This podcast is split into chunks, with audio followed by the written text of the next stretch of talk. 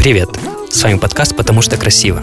Меня зовут Даниил Тараскин, и в этом подкасте мы общаемся с дизайнерами, архитекторами, художниками и другими людьми, связанными со сферой создания пространств для людей. Говорим с ними о дизайне и архитектуре в целом, новинках, трендах, а также интересных историях и факапах, произошедших в их практике. Я очень ценю обратную связь и буду благодарен, если вы запостите у себя в соцсетях то, что вы слушаете этот подкаст. Отмечайте меня, гостей, подписывайтесь, комментируйте. Мне очень интересно, что вы думаете об этом выпуске. Поехали!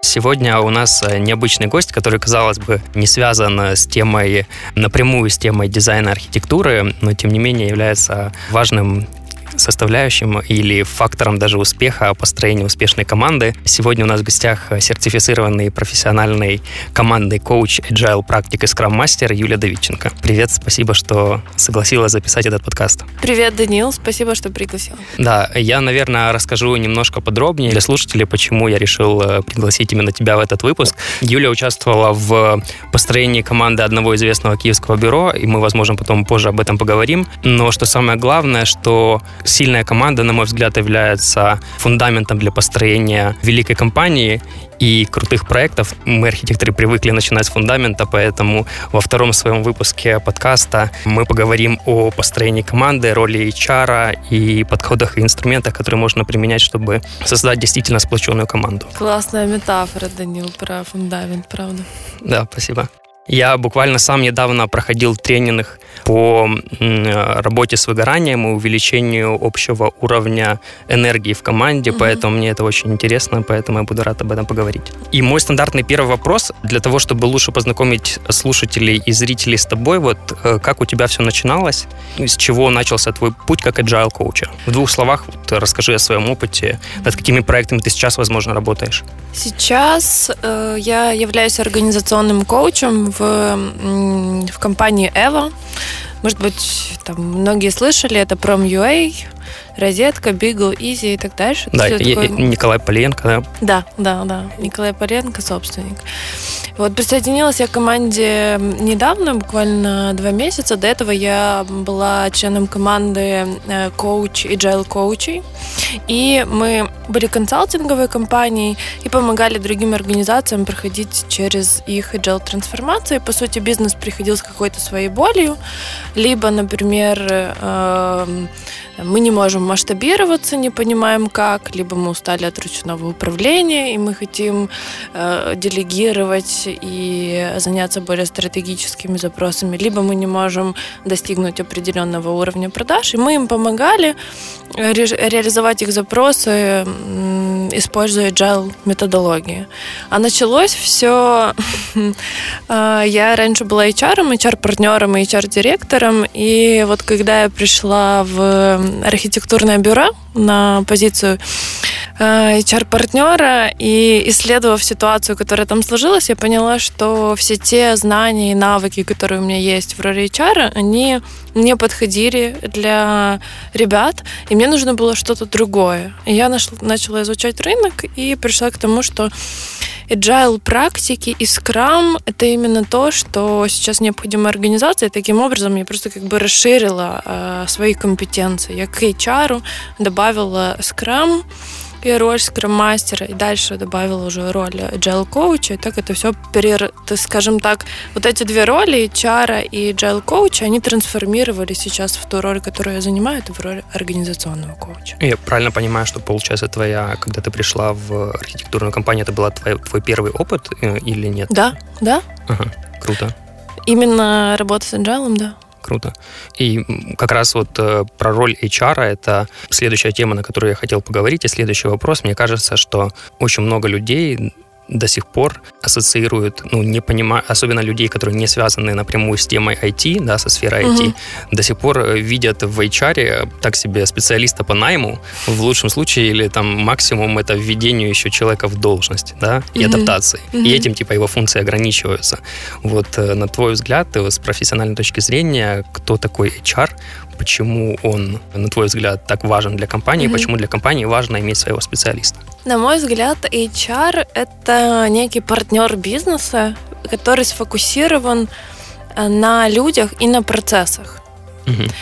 По сути, если взять собственника бизнеса, то он сфокусирован более на бизнесовой части. И когда его уже не хватает на то, чтобы фокусироваться и на людях, и на процессах, то хорошо тогда пригласить человека, который более компетентен в работе с командой, в, в процессах, и он поможет ему, э, вот как ты привел метафору, действительно строить фундамент и действительно строить вот эти крупные и э, мощные опоры бизнеса. Это если вот метафорически описать. Да, во многих компаниях, вот, например, если компания маленькая, э, до 15 может быть, даже до 20 человек, э, единственные потребности в бизнесе, которые есть, это, скорее всего, потребности в найме, ну и плюс решение каких-то вопросов, связанных, э, а вот он э, был раньше, не знаю, хотел работать, а сейчас не хочет работать, что мне делать? Или он хочет эту зарплату, а я не могу ему дать, что мне делать? Или вот они постоянно ходят на курилку, меня это раздражает. Или э, он постоянно отпрашивается, у него ребенок болит, болеет, меня это как-то там задевает. То есть собственника возникают такие вопросы, и хорошо, чтобы у него был человек, с которым он мог об этом поговорить и найти оптимальное решение. И удовлетворить свою потребность и поведенчески выстраивать э, себя так, чтобы это не, не разрушало команду, а наоборот способствовало ее построению. Поэтому, на мой взгляд, э, как бы для определенных компаний это нормально, что э, так вот происходит. Но если посмотреть в Загали, то роль HR, она, она незаменима, потому что э, основной, э, не, не хочется называть э, людей ресурсом, но основной капитал, то, на чем строится любой бизнес, это люди. Я согласен. И по сути то, да. как себя чувствует человек, в каком ресурсе он находится, и что самое важное, каким образом люди взаимодействуют между собой, и как и как вообще они ощущают себя а, в рамках команды, либо в рамках организации, вот это очень важно. И от этого зависит очень-очень многое. И либо это HR, либо это, не знаю, скрам-мастер, если мы возьмем скрам, либо agile коуч, он сфокусирован на том, чтобы помогать, помогать этому происходить. А собственник, к сожалению, либо руководитель, у него немножечко другие задачи. И вот когда эти ребята работают в паре, получается классный микс. Вот, я уже забыла, на какой вопрос я отвечала, поэтому ты меня это что останавливаешь. Хорошо. Но этот человек э, очень, по сути, вообще должен обладать э, внутренней изначальной любовью к людям. Да. Ну, желательно, чтобы это у него было.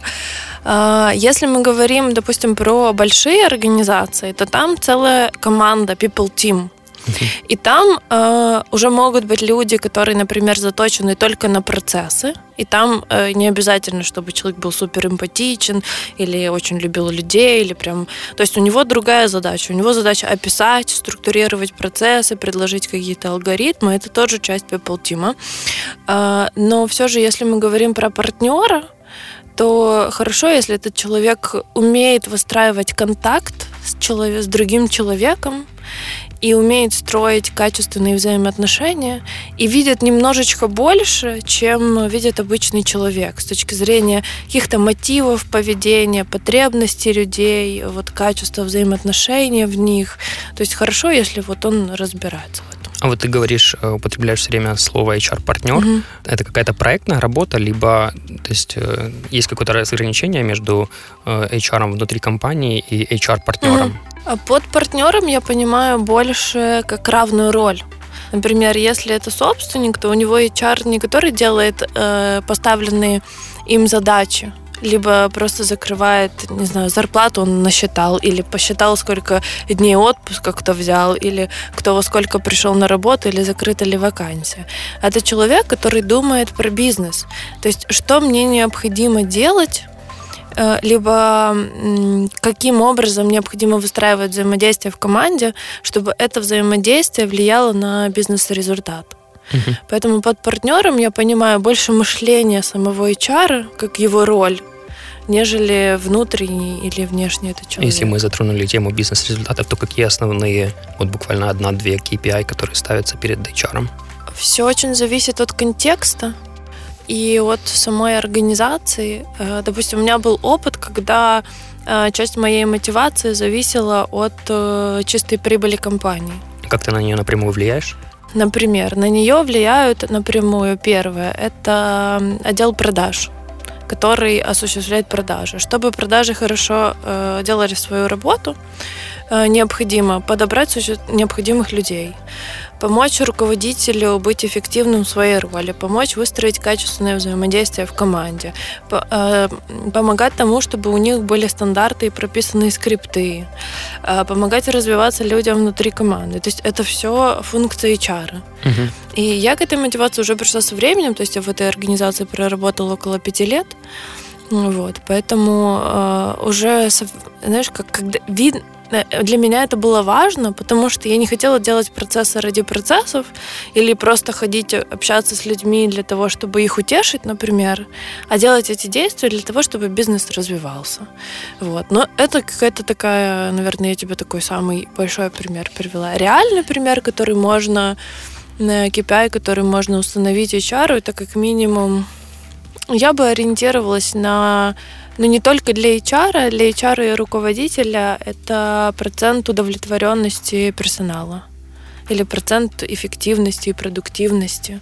Тоже какой-то вы смело можете выставлять. Потому что HR, ему важно делать свою работу не для того, чтобы она была или была эта функция, а для того, чтобы бизнес развивался. В этом же суть. Отлично. Я э, хотел подойти дальше к теме корпоративной культуры. Угу. Вот. У меня недавно с моим другом, владельцем строительной компании, разгорелся спор, не спор, не знаю, как назвать, на тему корпоративной культуры. В общем, это такая штука, которую, о которой все слышали, все знают, что она важна. Э, единицы понимают, как ее строить. Э, вот э, на твой взгляд, что является, что является собой корпоративная культура и кто должен ее формировать, и кто является ее основным носителем? Это команда или это собственник? Мне хочется у тебя спросить, как ты, вот как собственник, как ты понимаешь, что такое корпоративная? Ну, в моем понимании корпоративная культура в начале изначально исходит от собственника, то есть это передача его внутренних каких-то убеждений в его характер и так далее, его внутренней энергии. Дальше, когда уже это масштабировано уже на команду, и когда уже компания разрастается до определенных размеров, то это то, что фактически так сказать, говорят на курилке, да, угу. то есть э, разговоры на курилке являются частью корпоративной культуры, ну, мое такое понимание. Прикольно. Э, для меня корпоративная культура — это совокупность каких-то традиций, ритуалов, правил, э, как ты сказал, убеждений и состояний, то есть, которые определяют атмосферу, в которой мы находимся. Например, если у нас в культуре пойти на курилку и обсудить начальника, то это часть нашей корпоративной культуры, которая говорит, что у нас, скорее всего, нельзя открыто говорить руководителю, что мы думаем, но можно пойти пострадать на курилку и обсудить его за рамками либо часть корпоративной культуры э, может быть только вообще, как мы проводим время, как мы э, ощущаем, как сотрудники ощущают себя в рамках организации. Они, например, чувствуют, что о них заботятся, и они важны, или же э, они здесь ради того, чтобы получить деньги и там, отдать какой-то кусок работы. То есть можно сразу понять, по корпоративной культуре можно понять еще, на какой стадии развития находится организация. То есть там, если прям нырять в какую-то теоретическую базу, то есть эм, такой подход, как спиральная динамика, и вот они выделяют определенные уровни развития в целом организации. Например, есть организации, в которых, как они называются, красные, это какое-нибудь производство или не знаю, фабрика, там, где э, по-пацански, там, где планерка начинается с мата, там, где э, не знаю, после все идут бухать, можно кому-то ударить в морду и так далее. То есть определенная корпоративная культура определяется состояниями людей и тем вообще, как они живут, тем, каким, какими правилами они руководствуются. Либо мы возьмем корпоративную культуру там, не знаю, к примеру, Эва или каких-то других организаций, в которые вложены уже другие смыслы, там, где люди очень много уделяют времени тому, чтобы говорить про осознанность или тому, чтобы каждый лидер находился в своей личной терапии или работал с коучем, для того, чтобы отслеживать потребности каждого сотрудника и выстраивать очень открытые доверительные отношения, там, где ты можешь Николаю Поленко прийти и сказать, я с тобой не согласен, согласен. Это может сделать любой из 1200 сотрудников, которые работают. То есть это, по сути, некие правила и договоренности, как мы между собой взаимодействуем. И мне очень понравилось, как ты сказал, но они определяются а, э, собственником. Изначально. Да. То есть вот то, на каком уровне находится собственник, скорее всего, что вся команда и будет отражением его убеждений, его состояния, его видения, его правил и так Но далее. есть, есть же момент, когда организация доходит такого масштаба, что, в принципе, собственник, иногда я слышал даже такие, знаешь, рассказы о том, что собственник, приходя в свою компанию, видит, что это вообще не его компания, да, по факту, то есть она не отображает его ценности. То есть это какие-то отстраненные люди, то есть такой такой флешбэк, он не понимает, как он здесь очутился в какой-то в этой точке момента. Бывает такое, что в какой-то момент масштабы организации уже не собственник является фундаментом построения корпоративной mm-hmm. культуры, а ну, топ-менеджмент, условно говоря, либо просто команда, в принципе, является этой построением этой угу, культуры. Угу. Да, безусловно. Под, э, если, допустим, собственник, он является как бы инвестором или как бы просто учредителем, и он не берет участие в ежедневной жизни, и он не является ключевым лицом, принимающим решения, вот, то э, топ-менеджмент, он тоже влияет. Но вот ты просто очень прикольно сказал, что собственник, например, сам отстранен от компании, и он приходит в компанию и видит, что все какие-то отстраненные. То есть все равно некий... Э, компания, если так вот нырнуть в какую-то про энергию поговорить, то компания э, создана на энергии этого человека и она всегда будет так или иначе в большей или меньшей степени отображать. То есть, э, вот. Да, я понял, да. Ну, на тему энергии, я же говорю, это очень интересная тема для меня, потому что как раз вот курс проходил на тему энергии и вот построение, как энергия собственника влияет на энергию команды, как ее можно повышать, какими методами, да. свою внутреннюю энергию и энергию команды. Дальше я хотел поговорить, знаешь, на какую тему. Все-таки у нас подкаст э, об архитектуре и дизайне, да, и все-таки я хотел как-то немножко затронуть эту тему. Хочу немножко расспросить о твоем опыте. Вот тех, кто связан с темой э, недвижимости и сталкивался как заказчик, или я, когда, допустим, общаюсь с коллегами, да, своими по рынкам, часто слышу такие выражения о том, что дизайнеры и архитекторы — это люди неорганизованные, несистемные, uh-huh, uh-huh. там, просирающие сроки uh-huh, и все, uh-huh. все тому подобное. То есть как, по-твоему, можно вообще эффективно выстроить работу архитектурной или дизайн-студии и творческой команды? Какие методики можно применять при этом? Угу. Класс, да, на самом деле так и есть. И э, это в дизайне, э, в дизайне интерьера и архитектуры 100% я работала с такими ребятами. Плюс э, у меня был опыт работы с креативным агентством «Банда». Там тоже креативные ребята. Поэтому я чуть-чуть раскрою этот Они вопрос. вроде бы системные или нет? Э, они стали. А, стали. Отлично. Э, вот когда я рассказывала, что я пришла в архитектурную студию, э, я поняла, что HR-процессы, которые я выстраивала в таких более классических компаниях, они не очень подходили, потому что этим ребятам прописаны алгоритмы, правила действия, жесткие сроки, дедлайны, выстроить проект э, там, с распределением, что когда будет происходить, это невозможно. Это невозможно не то, что на стадии дизайна, а про стройку мы вообще не говорим. Поэтому то есть, подожди, про... то есть это было прописано, но это было, то есть, но это не выполнялось в таком смысле?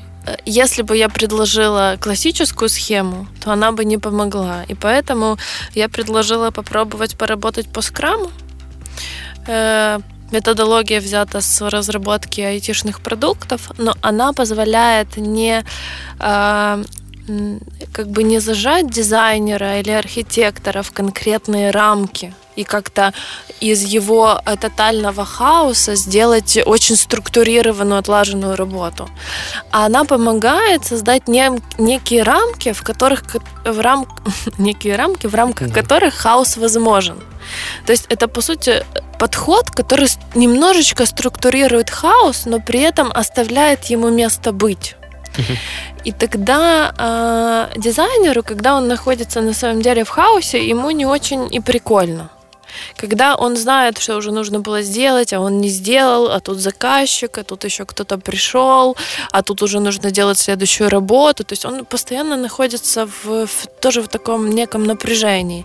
Но делать всю срок он не может, потому что очень много, он работает тоже, наверное, каким-то своим состоянием, своим вдохновением. Тут вот есть, я могу работать до утра, а тут вот ну, не идет и не идет, не идет и не идет. То есть ты, как бы ты не планировал, у него не пойдет.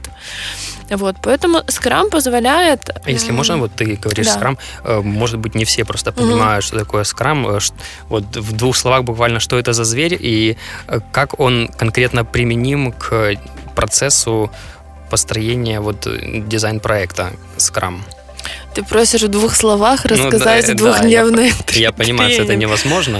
Если простыми словами, скрам — это методология управления проектом, процессе которой ты э, делишь проект на очень маленькие кусочки.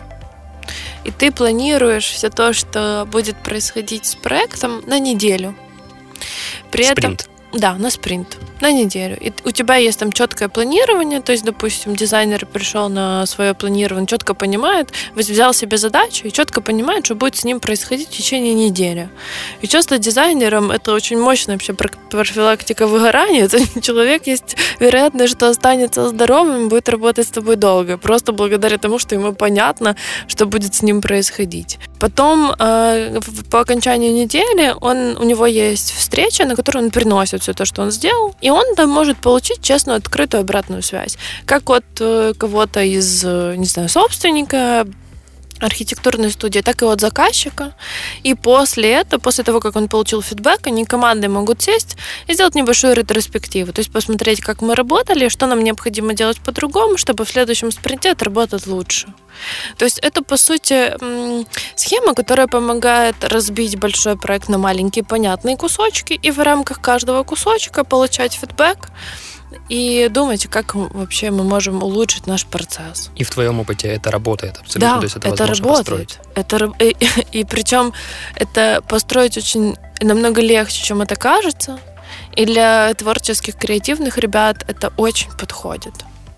И если взять э, и первый кейс, архитектура и дизайн, если взять креативное агентство Банда, по сути, это им дало возможность масштабироваться, и вот сейчас они вообще самое эффективное агентство в мире, или что-то такое. Да, да, я, я видел, что они выиграли какую-то да, премию. Да, да. Круто, да. То есть это, э, это очень упрощает и делает понятным твою работу и то, что с тобой происходит, плюс это дает тебе, то есть там вот в течение недели спринта, ты, у тебя есть задача, как ты их делаешь, как хочешь. Хочешь сегодня делаешь, хочешь завтра делаешь. Вот, то есть там человек получает достаточно много своей свободы. Вот. Поэтому, на мой взгляд, для креативных ребят очень подходит эта система. Не идеально, конечно же, то есть это не скрам по книжке. Вот если вы возьмете, есть такая красная книжечка «Скрам революционный что там метод управления проектом или что-то такое. Ну, я, я в своем опыте, когда сталкивался со скрамом, то я не, скрам, не профессиональный скрам-мастер, поэтому, возможно, я не знаю правильных, э, эффективных методологий построения, как это сделать правильно, э, но достаточно сложно людей, которые с этим вообще не знакомы, рассказать им о том, что им нужно э, каждое утро, каждые 15 минут стоя возле доски mm-hmm. цеплять стикеры и так далее, и говорить, что я сделал вчера, что я буду делать сегодня. Mm-hmm. Ну, то есть это достаточно непросто, люди ломаются и всякое такое. Да, это непросто. Я когда стала скромастером, ко мне на первый стендап вообще никто не приходил. У меня даже есть фоточки, я сижу одна возле этой доски. Обидно, наверное. Ну, как бы, благо, это уже было не... Пер... Ну, в общем, я уже давно работала с командами. я понимаю, что любые изменения, они неприятные.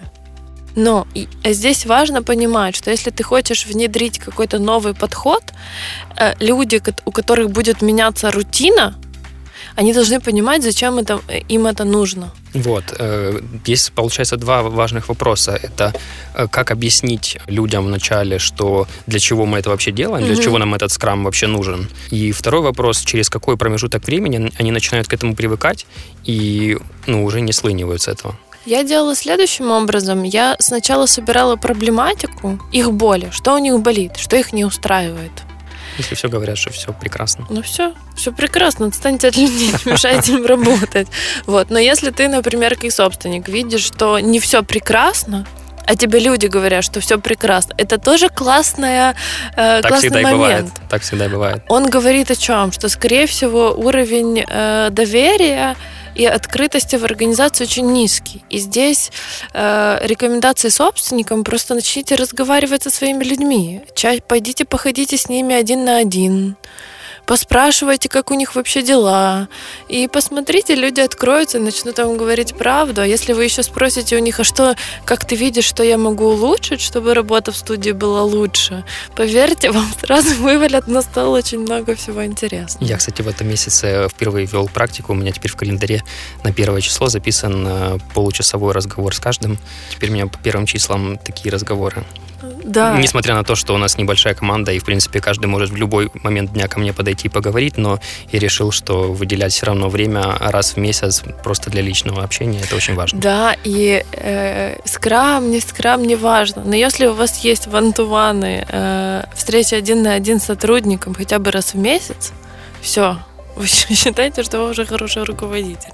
На самом деле, потому что э, если, в принципе, говорить про что важно для людей в организации и что эм, и что вот является вот этим фундаментом качественных взаимоотношений, эффективной работы, это э, ощущение человека, во-первых, смысл э, того, что он делает, первую очередь сейчас, если мы возьмем креативных молодых ребят, то они ориентированы на смысл, зачем это им необходимо.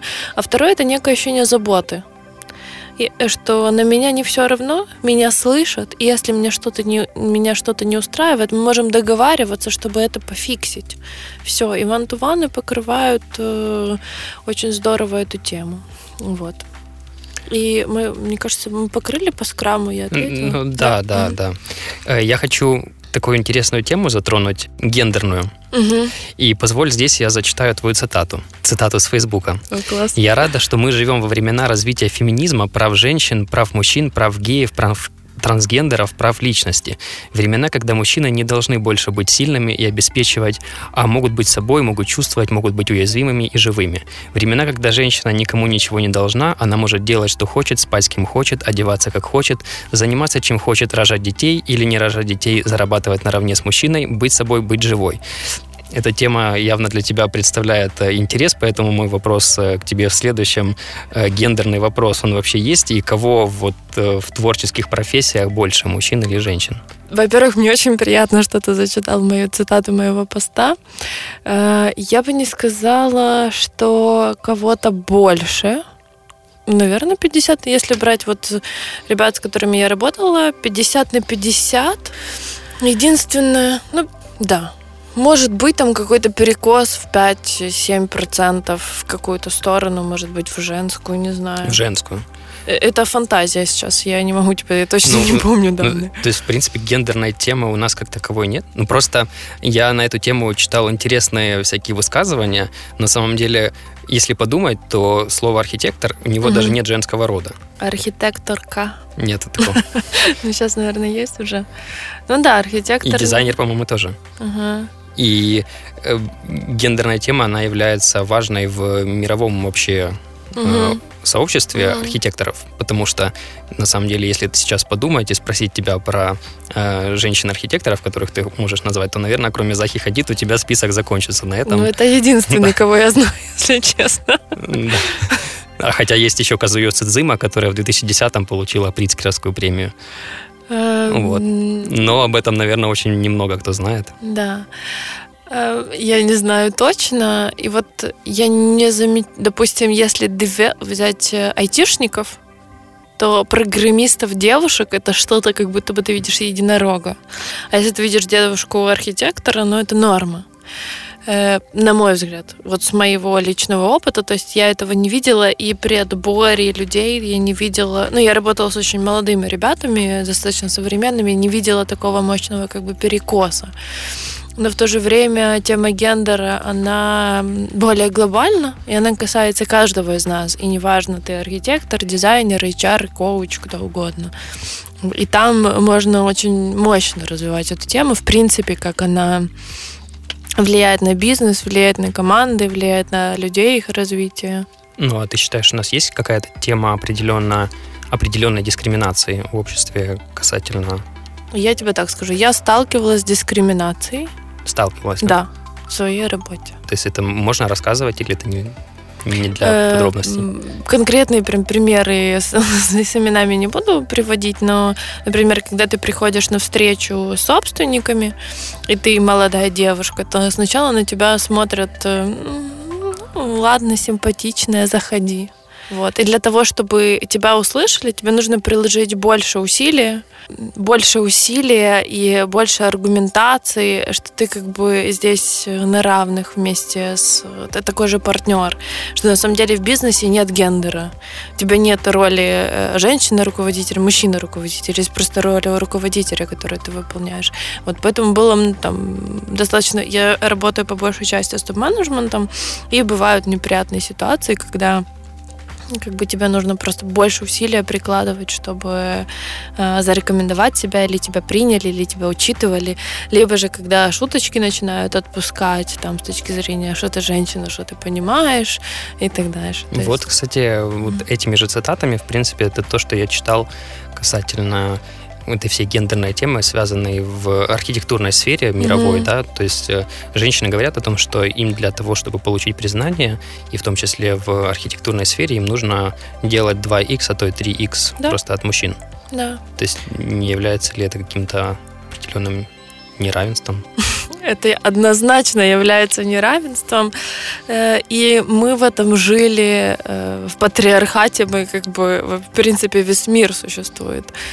Э, Я раскрыл тему, да.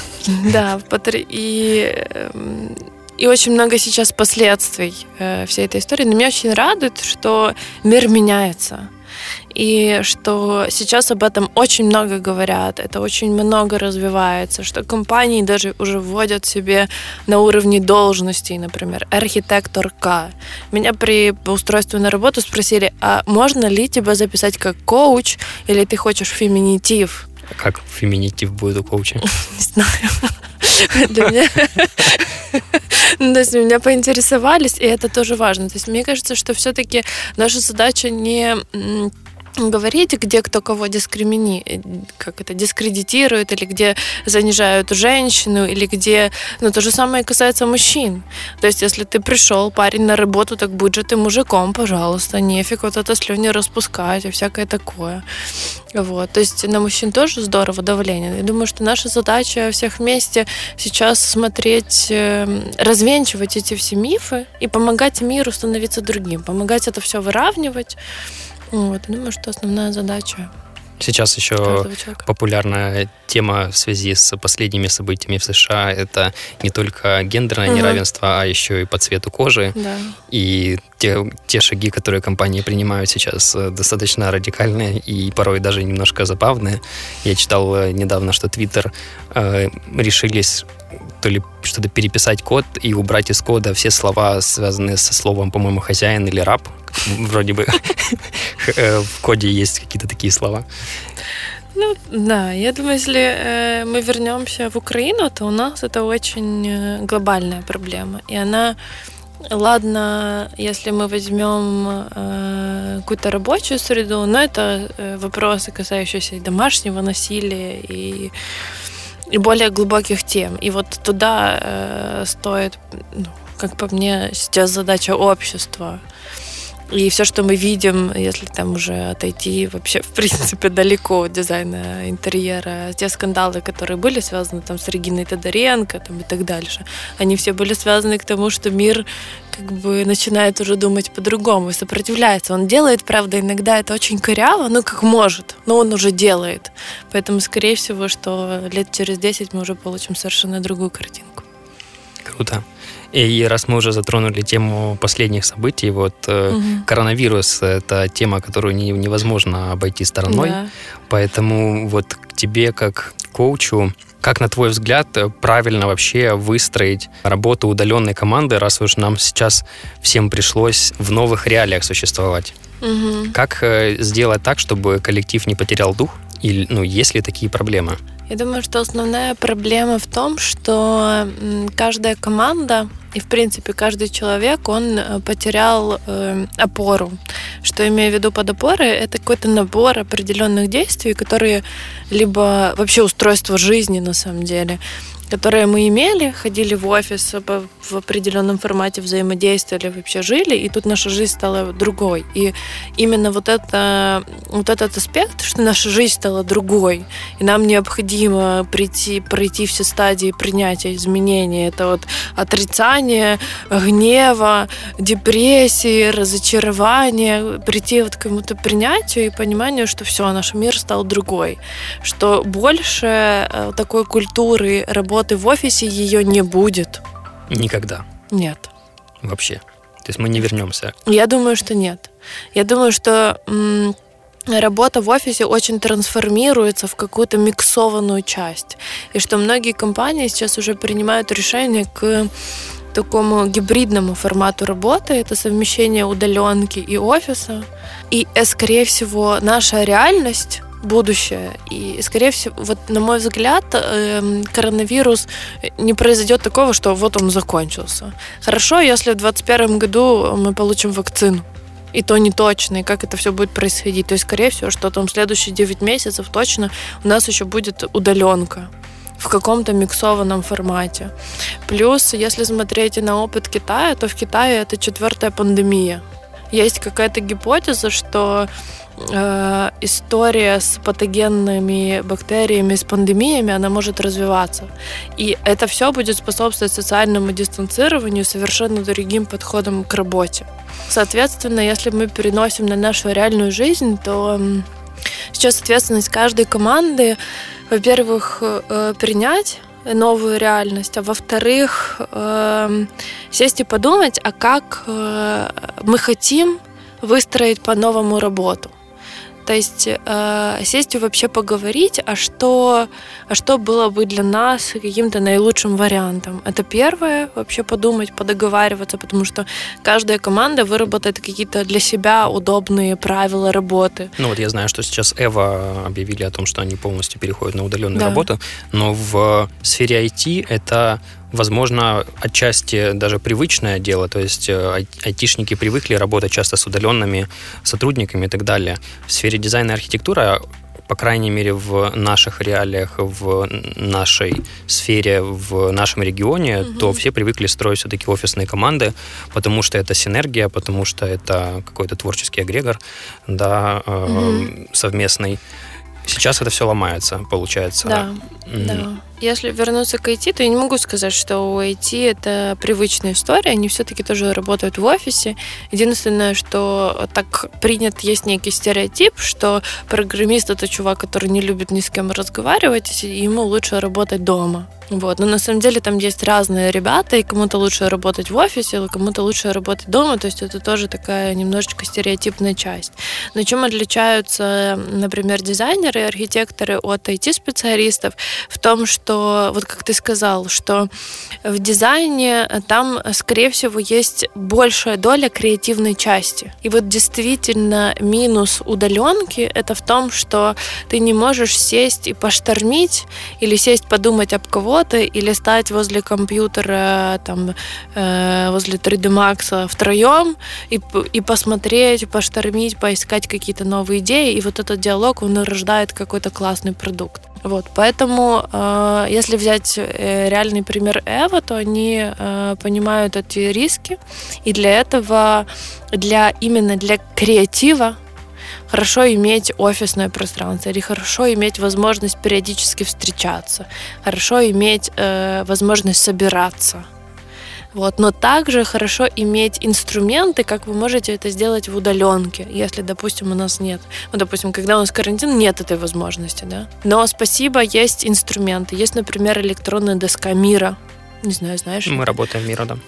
Соответственно, она позволяет. Есть Zoom, есть еще сейчас, скорее всего, что просто начнут пилить сумасшедшее количество таких продуктов, которые позволят максимально сделать таким каким-то живым и реальным процесс креатива. И вот будет идти в эту сторону. Так я, конечно, топлюсь за удаленку, я чувствую. Я считаю, что самое лучшее, что может произойти с командой, это живая работа. Но мир меняется, и я думаю, что наша задача адаптироваться под него и искать метод, который бы с, э, имел, знаешь, как имел возможность и так, и так. Вот, но жить в иллюзии, что все вернется на круги своя и все будет как раньше, я думаю, что это уже такая себе стратегия. Ну, а ты читала всякие какие-то исследования, которые связаны сейчас с тем, вот люди поработали на удаленке, угу. какие поломали стереотипы или как люди думали, что будет функционировать команда, на самом деле угу. так не является. То есть я читал такую вещь, что мы все переживали о том, что будет падать продуктивность, а сейчас наоборот люди переживают о том, что люди перерабатывают дома а, потому что стирается Границы, границы да. и да. у тебя стирается абсолютно угу. понимание, когда тебе нужно идти домой э, с офиса. Да, потому что ты Э, на самом деле... Потому что ты уже дома, ты уже холодильник да, открыла, и ты уже дома. И все. Э, был вот... Э, я с тобой полностью согласна, что было основное опасение, это то, что люди не будут работать дома, и все, и сразу компания рухнет, и бизнес рухнул. А некоторые компании увидели, вау, а они работают так же, а может это и лучше, и вообще кто-то стал более счастливый, но кто-то стал и более несчастный, например, если у него двое детей в однокомнатной квартире, да, этот да. человек был готов не знаю, выходить на лавочке работать или где-то в киоске.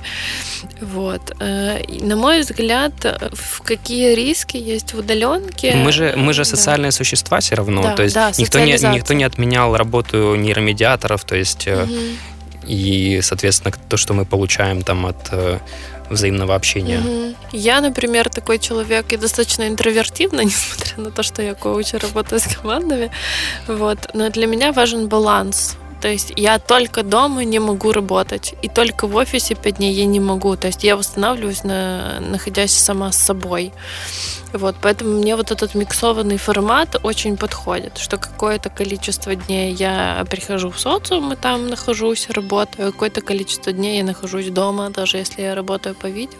С другой стороны, я бы еще здесь обратила внимание, что для многих людей работа является замещением других сфер жизни. Вот иногда в жизни человека есть только работа и больше нет ничего. И когда ты понимаешь, что э, социализация на работе с коллегами тебе заменяла друзей, и ты, в принципе, не парился, что у тебя там нет э, каких-то других приятных людей, с кем можно встречаться и заниматься, не знаю, играть в игры, о чем что-то интересное обсуждать, чем-то интересным заниматься. Вот, то есть, на мой взгляд, э, вот этот либо одеться красиво, там, если и куда-то пойти, либо поговорить, пообсуждать кого-то на ссылки там, и так дальше. То есть работа является часто, особенно для людей, которые фанатики своего дела, у них ничего нет, кроме работы. И вот здесь хорошо задуматься, а, а вообще ок ли мне с этим? И если вот я уже попал в такую ситуацию, так может мне нужно, можно какие-то другие сферы жизни подтянуть, чтобы работа... Подправить колесо жизненного баланса. Да, чтобы работа стала просто работой, которую я делаю какое-то количество времени. Но какое-то количество времени у меня еще есть социализация, какие-то приятные для меня мероприятия. Где-то я еще реализую какие-то свои потребности. То есть мне кажется, что еще вот вообще сам карантин, он э, немножечко как бы подбивал не лишнее. Вот, вот этот э, мирок, который мы себе создали. Он лишнее немножечко отметает и показывает, что смотри, вот есть еще другие важные моменты, которыми ты можешь теперь заняться. Круто. У нас уже подходит время к концу, но я еще хотел обсудить еще две темы. Мы пробежимся по ним, я думаю, достаточно быстро. Mm-hmm.